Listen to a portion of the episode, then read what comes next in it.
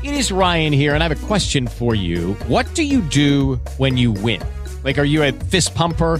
a woohooer, a hand clapper, a high fiver. I kind of like the high five, but if you want to hone in on those winning moves, check out Chumba Casino. At ChumbaCasino.com, choose from hundreds of social casino style games for your chance to redeem serious cash prizes. There are new game releases weekly, plus free daily bonuses. So don't wait. Start having the most fun ever at ChumbaCasino.com. No purchase necessary. BGW. Void were prohibited by law. See terms and conditions. 18 plus. Il podcast che vi racconta le tecnologie, le persone e le start-up che stanno cambiando il nostro futuro attraverso la ricerca, l'innovazione e la capacità di portare le soluzioni sul mercato. Se i miei calcoli sono esatti, quando questo aggeggio toccherà le 88 miglia orarie, ne vedremo delle belle, Marty.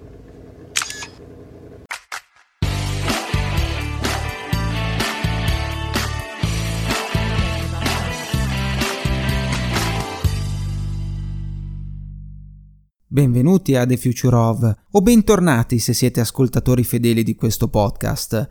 Io sono Andrea Ferrante e questa è la puntata numero 39, la penultima di questa seconda stagione.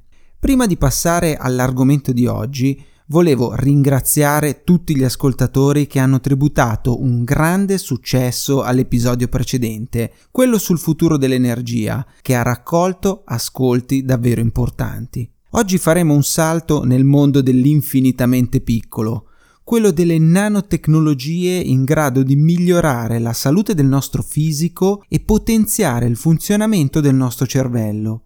Ma non stiamo parlando nuovamente di uomini potenziati o superuomini, perché le nanotecnologie sono qualcosa di più. Sono una tecnologia che possiamo accendere e spegnere, per così dire, e ci potrebbe dare abilità non solo funzionali, ma anche aiutarci a rinforzare e riscoprire alcune delle nostre qualità emotive e, spero io, aprirci ad esperienze più ricche di significato. Questo è quello che vi racconterò fra un istante, quindi come sempre allacciate le cinture, reggetevi forte, pronti, partenza, via!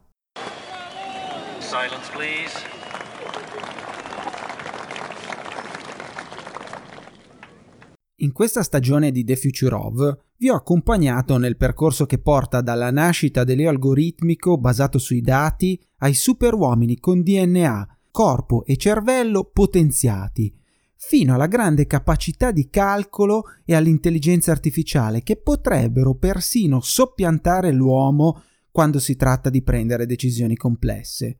Ma come ha detto Arnold Glasgow, il problema del futuro è che solitamente arriva prima che noi si sia preparati a riceverlo. Ed io aggiungerei anche che spesso il futuro arriva in modi del tutto inaspettati, nonostante i nostri sforzi di prevederne la traiettoria. Ecco quindi che in queste ultime due puntate della seconda stagione andrò ad esplorare due possibili percorsi di sviluppo diametralmente opposti, l'infinitamente piccolo dentro l'uomo e l'infinitamente grande dell'esplorazione spaziale.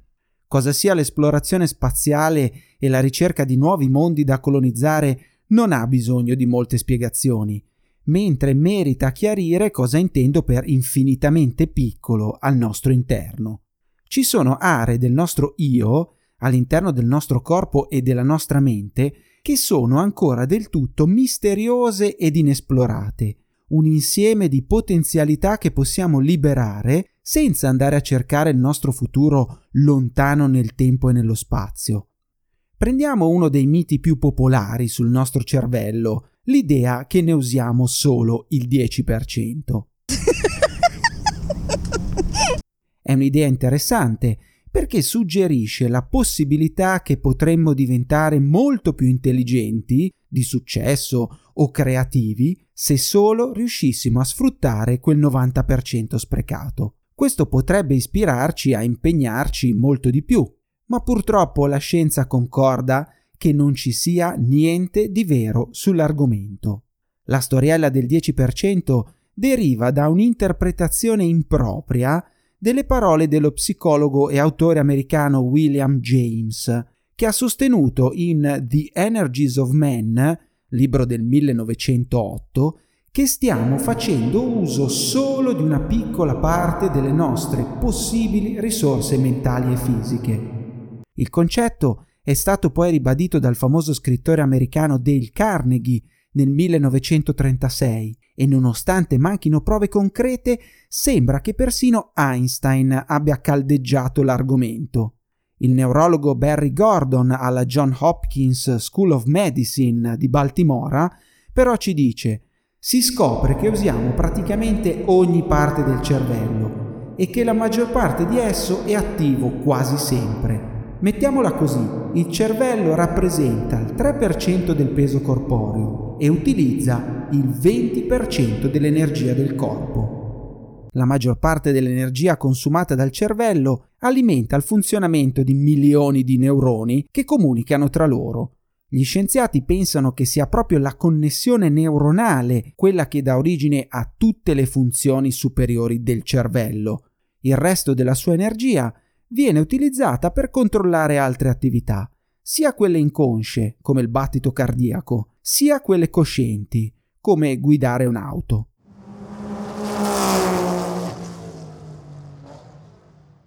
Insomma, usiamo il 100% del nostro cervello anche per fare cose banali, come prepararci la colazione.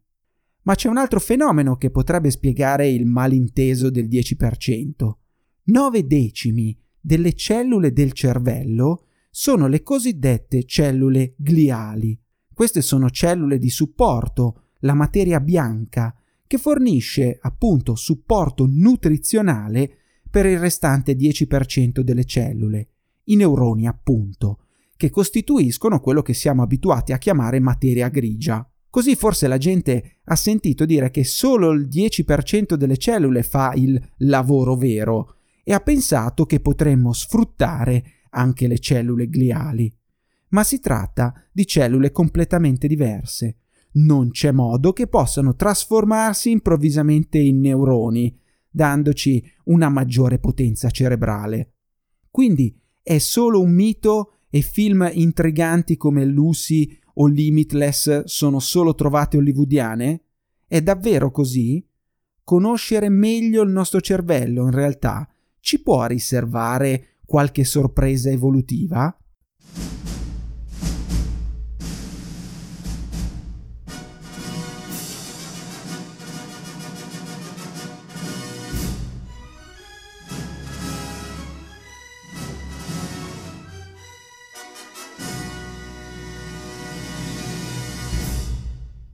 Grazie ad uno studio del 2016 della Washington University di St. Louis, i ricercatori hanno identificato un totale di 180 aree della corteccia cerebrale, lo strato più esterno del cervello. I ricercatori considerano un'area del cervello come una sezione dell'organo dedicata al coordinamento di un particolare insieme di informazioni, provenienti da molti segnali diversi. Il bello di questo studio è che le aree identificate nella nuova mappa includono 83 aree precedentemente conosciute, ma anche 97 nuove aree, delle quali non conoscevamo nemmeno l'esistenza. La nuova mappa permetterà ai chirurghi cerebrali di individuare meglio da dove esattamente nel cervello derivano i problemi di salute dei loro pazienti. Ma il concetto che ci interessa di più è che più approfondiamo il nostro cervello, più scopriamo segreti e sorprese. Ma giustamente voi mi direte, poco conta che abbiano individuato nuove aree. La verità è che erano lì da sempre. Comunque non è che abbiamo scoperto come leggere la mente altrui o spostare gli oggetti con la forza del pensiero. E su questo vi do ragione. Però allora permettetemi di raccontare la storia di Jason Paget, un venditore di mobili, così come l'ha narrata un bel articolo del Guardian. Il 13 settembre 2002, il 31enne protagonista di questa storia, è stato picchiato e rapinato da due uomini, dopo aver lasciato un bar dove si era divertito a fare karaoke. È sopravvissuto all'aggressione, ma è stato lasciato incosciente ed ha subito una grave commozione cerebrale. Una volta riabilitato Jason notò che la sua visione era cambiata e si rese conto anche di aver sviluppato notevoli capacità matematiche. Paget cominciò a vedere modelli in tutto ciò che guardava e a disegnare figure geometriche complesse, griglie, frattali, tanto da ritornare all'università e mettersi a studiare teoria dei numeri. L'articolo racconta anche il caso di un chirurgo ortopedico di New York che ha scoperto la passione per il pianoforte dopo essere stato colpito da un fulmine. E le storie di persone che hanno iniziato a dipingere, a scrivere poesie dopo un ictus. Wow! Allora, forse più che a Lucy e Limitless, dovremmo guardare a Rain Man, il pluripremiato film con Dustin Hoffman. I casi appena raccontati sono tutti soggetti che hanno acquisito la sindrome di Savant e porrei l'accento su acquisito, che è un fenomeno rarissimo. Gli scienziati spiegano questi fenomeni in termini di neuroplasticità, cioè come il cervello si adatta in risposta a lesioni e altre esperienze traumatiche. A seguito di una lesione cerebrale, parti di corteccia non danneggiata in altre posizioni del cervello si prendono in carico le funzioni della parte lesionata. Poi c'è una frase di ricablaggio di quella zona non danneggiata, cioè il resto del cervello la mette in connessione con tutto il resto e quindi un rilascio, per così dire, di potenziale dormiente. Si tratta di un meccanismo compensativo che coinvolge aree che possono essere state inattive o aree che il cervello riprogramma ad hoc.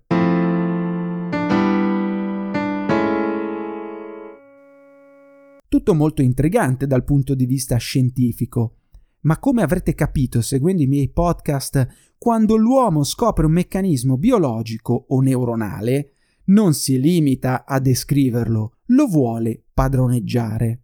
Le osservazioni sulla plasticità del cervello hanno portato gli scienziati a ipotizzare che potrebbero essere in grado di indurre nelle persone capacità analoghe a quelle di chi ha la sindrome di Savant, inattivando temporaneamente la parte anteriore del lobo temporale in condizioni sperimentali controllate.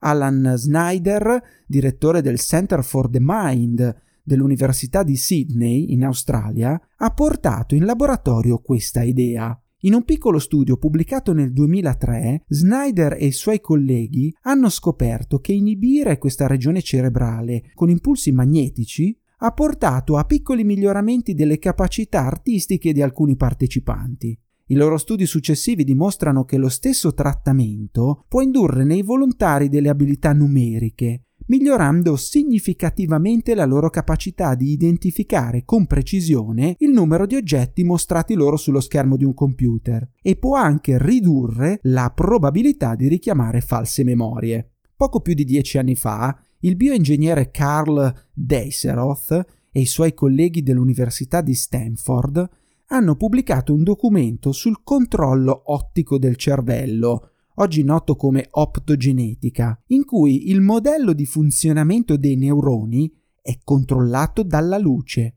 Ma l'optogenetica è una sfida, poiché la luce non penetra facilmente nel denso tessuto adiposo cerebrale, i ricercatori devono impiantare un cavo a fibre ottiche per portare la luce nel cervello. Questa limitazione ha portato allo sviluppo di un'altra tecnologia meno invasiva nota come DREAD, in questo caso un recettore normalmente attivato dal neurotrasmettitore acetilcolina viene modificato per rispondere ad un farmaco che non si trova normalmente nell'organismo e che quindi viene somministrato apposta. Quando il farmaco viene consegnato al corpo, i neuroni possono essere manipolati e il comportamento può essere cambiato per un certo numero di ore.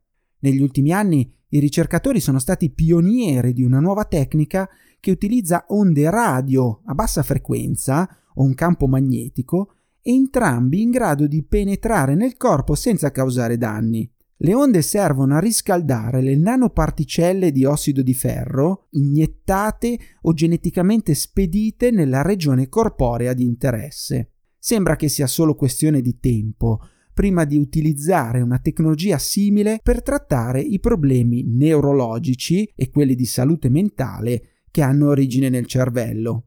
A tal fine, alcuni ricercatori stanno lavorando con nanoparticelle d'oro che, se esposte ad una luce speciale, possono generare un calore sufficiente a far funzionare, azionare un neurone senza bisogno di alterarne i geni.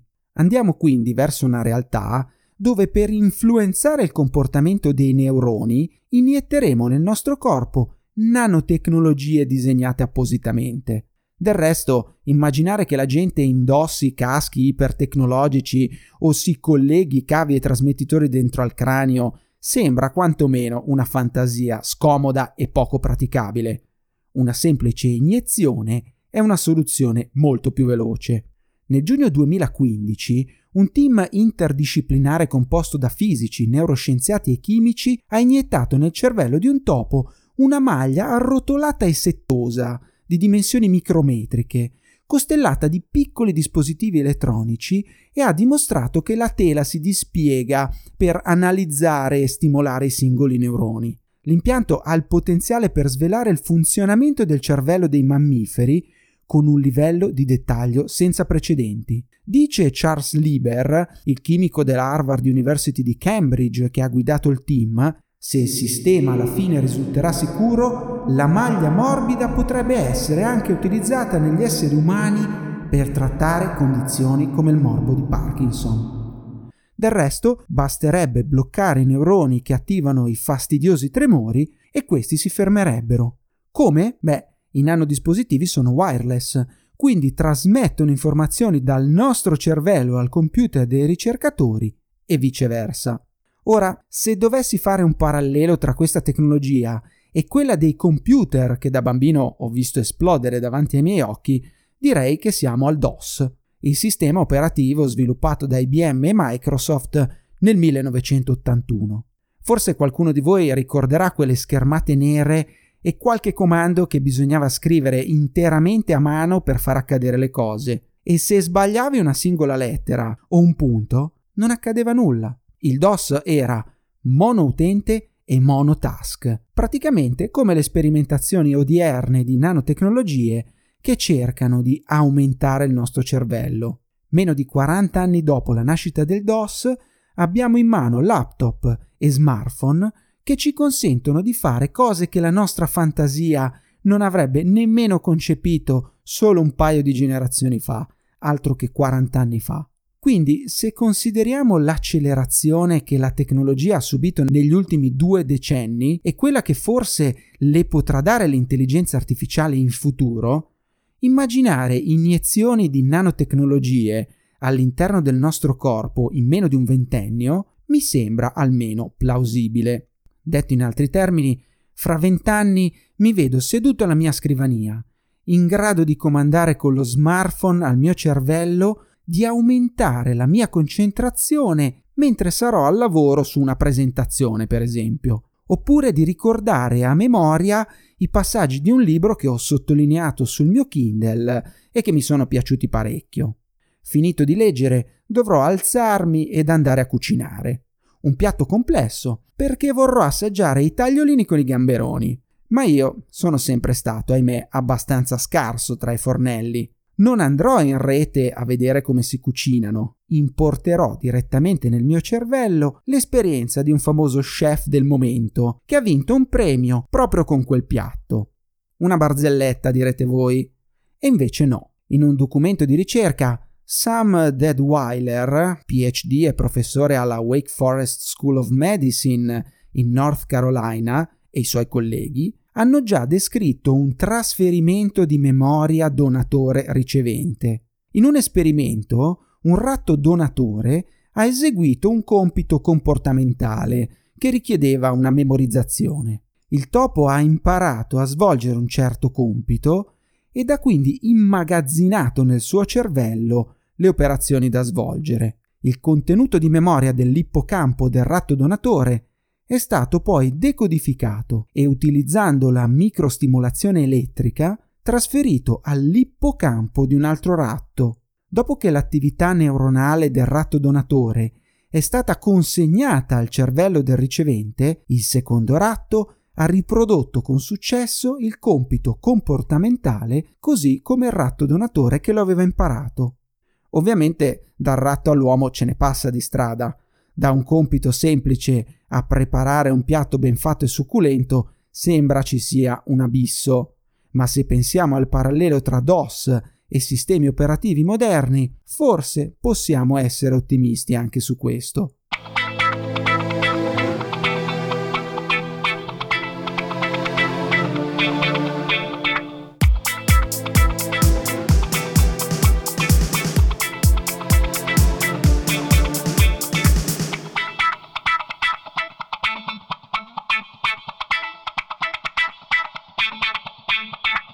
Come sempre, non è tutto oro quel che luccica. Gli ostacoli verso questo possibile scenario sono ancora moltissimi. Ottenere l'approvazione dalle agenzie governative a presidio della nostra salute come la Food and Drug Administration americana sarà probabilmente molto difficile, almeno fino a quando le sperimentazioni non dimostreranno che queste tecnologie non producono effetti negativi nel lungo termine. Anche il lato psicologico delle persone potrebbe essere in parte un problema da superare. Fino a che la tecnologia non sarà consolidata, voi vi fareste iniettare nella testa dispositivi che possono restare lì per sempre e che non vi è chiarissimo come funzionano e cosa possono produrre? Gli scienziati riconoscono che ci sono ancora diversi ostacoli pratici da superare, come l'aggiunta di una fonte di energia ai nanobot, proteggerli dalle cellule del nostro corpo che attaccano i corpi estranei, farli lavorare evitando di danneggiare le proteine e gli zuccheri nei minuscoli spazi tra le cellule cerebrali e così via. Inoltre, quando si parla di potenziare i cervelli di persone senza disabilità o malattie, e per scopi quindi non medici, sorgono preoccupazioni etiche e di sicurezza. Secondo un'indagine condotta nel 2016 dallo Smithsonian Magazine, il 72% degli americani ha dichiarato di non essere interessato a un impianto cerebrale che potrebbe migliorare la memoria o la capacità mentale. Uh-oh. E ancora, non dobbiamo dimenticarci che oggi non disponiamo ancora di modi per produrre nanodispositivi su grande scala e quindi ogni nano cosa viene fatta ad hoc per scopi specifici e quindi è molto costosa. Come sapete, affinché una tecnologia diventi mainstream non basta certo il progresso scientifico, serve la convergenza di interessi individuali, aspetti culturali, stimoli legislativi, obiettivi di profitto aziendale e così via. Ed infine, ovviamente, ci sono i temi etici che non posso tralasciare. Se la nanotecnologia in medicina ci permette di migliorarci fisicamente e mentalmente, tutto questo è etico? In teoria, la nanotecnologia medica potrebbe renderci più intelligenti, più forti e fornirci altre capacità che vanno dalla rapida guarigione alla visione notturna. Dovremmo perseguire tali obiettivi? Potremmo continuare a chiamarci umani o diventeremo transumani, quello che alcuni definiscono come il prossimo passo sul percorso evolutivo dell'uomo. Dal momento che quasi ogni tecnologia inizia come molto costosa, questo significherebbe creare due razze di persone, una ricca razza di esseri umani modificati e una popolazione più povera di persone inalterate. In pratica rischiamo di tornare al tema dei superuomini che ho già discusso, ma con le nanotecnologie ci sono due differenze importanti rispetto al potenziamento generato da modifiche del DNA e fusione con l'intelligenza artificiale. Due cose che mi intrigano. Primo, le nanotecnologie possono essere accese o spente a piacimento. Se modificate il vostro DNA per avere per esempio una maggiore resistenza alla fatica, una volta modificati non potete tornare indietro. Se caricate nel vostro cervello un pezzo di software, un'intelligenza artificiale che per esempio vi fa giocare a scacchi come Kasparov, o la disinstallate o resterete per sempre dei campioni della scacchiera. I nanobot sono tecnologie che possono restare dormienti ed essere attivate solo in momenti particolari. Oppure potrebbero essere iniettati questi nanobot solo per scopi specifici. Per esempio, far smettere il tremore del Parkinson di giorno, ma essere spenti la notte se il paziente dorme bene, senza necessariamente alterare il corpo quando non serve. Secondo, il potenziamento attraverso le nanotecnologie preserva l'individualità della persona, lasciandola diversa da tutte le altre. Tutti coloro che si faranno modificare il DNA per acquisire una determinata abilità saranno uguali al loro vicino, alle altre persone che hanno fatto la stessa cosa. Tutti coloro che vorranno, per esempio, dotarsi di una vista migliore, aumentare le diottrie o vedere meglio di notte, saranno uguali tra loro. Tutti coloro che uploaderanno nel cervello il tedesco o il cinese parleranno tedesco o cinese allo stesso livello. Se vorranno caricarsi nel cervello un libro di Howard Philip Lovecraft, non faranno altro che aver letto il libro in millisecondi invece che alcune ore. Se invece si miglioreranno attraverso le nanotecnologie, andando a toccare un solo parametro di funzionamento del cervello alla volta, tutto il resto del comportamento dell'individuo sarà comunque influenzato dalla sua storia individuale e dalla sua esperienza. Quindi potenziati sì, ma non tutti uguali, non dei meri replicanti. Il vero obiettivo di lavorare sul cervello, a mio avviso, non dovrebbe essere quello di darci capacità funzionali superiori, bensì farci esplorare più a fondo le nostre qualità emotive ed emozionali, farci vedere cose che normalmente tralasceremo per distrazione, aiutarci a riflettere più a fondo sulle cose, migliorare l'interazione fra gli individui, capire i collegamenti fra i fenomeni, emozionarci di fronte a una cosa bella, amare di più e meglio. Altro che imparare gli scacchi, vedere di notte o parlare il cinese.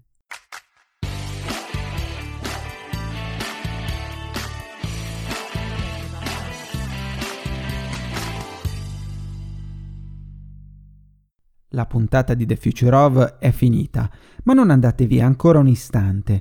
Prima di tutto volevo ringraziarvi di essere stati con me durante il vostro tragitto in treno o in macchina o mentre stavate correndo o facendo sport o come spero io la sera sprofondati in una comoda poltrona con un bicchiere di cognac in mano. Se quello che avete ascoltato vi è piaciuto, lasciate una recensione o votate The Future of sulle app che usate per ascoltare i vostri podcast preferiti. Se volete continuare ad incuriosirvi sulle tecnologie future, vi ricordo il canale Telegram The Future of, scritto tutto attaccato. Vi aspetto, vi invito ad iscrivervi in tanti. Se volete contattare me, la cosa più facile è scrivere un'email a andreamarco.ferrante-gmail.com oppure andare sul sito thefutureof.it. Suggerimenti, spunti, critiche, proposte di collaborazione sono sempre le benvenute. In attesa che esca la prossima puntata, suggerite The Future of ai vostri amici. L'apprezzamento ed il passaparola sono la migliore soddisfazione per me e per questo progetto di divulgazione. Hello, it is Ryan, and I was on a flight the other day playing one of my favorite social spin slot games on chumbacasino.com. I looked over the person sitting next to me, and you know what they were doing? They were also playing Chumba Casino. Coincidence? I think not. Everybody's loving having fun with it. Chumba Casino is home to hundreds of casino style games that you can play for free anytime, anywhere, even at 30,000 feet. So sign up now at chumbacasino.com to claim your free welcome bonus. That's chumbacasino.com and live the Chumba life. No purchase necessary. Group. Void were prohibited by law. See terms and conditions. 18 plus.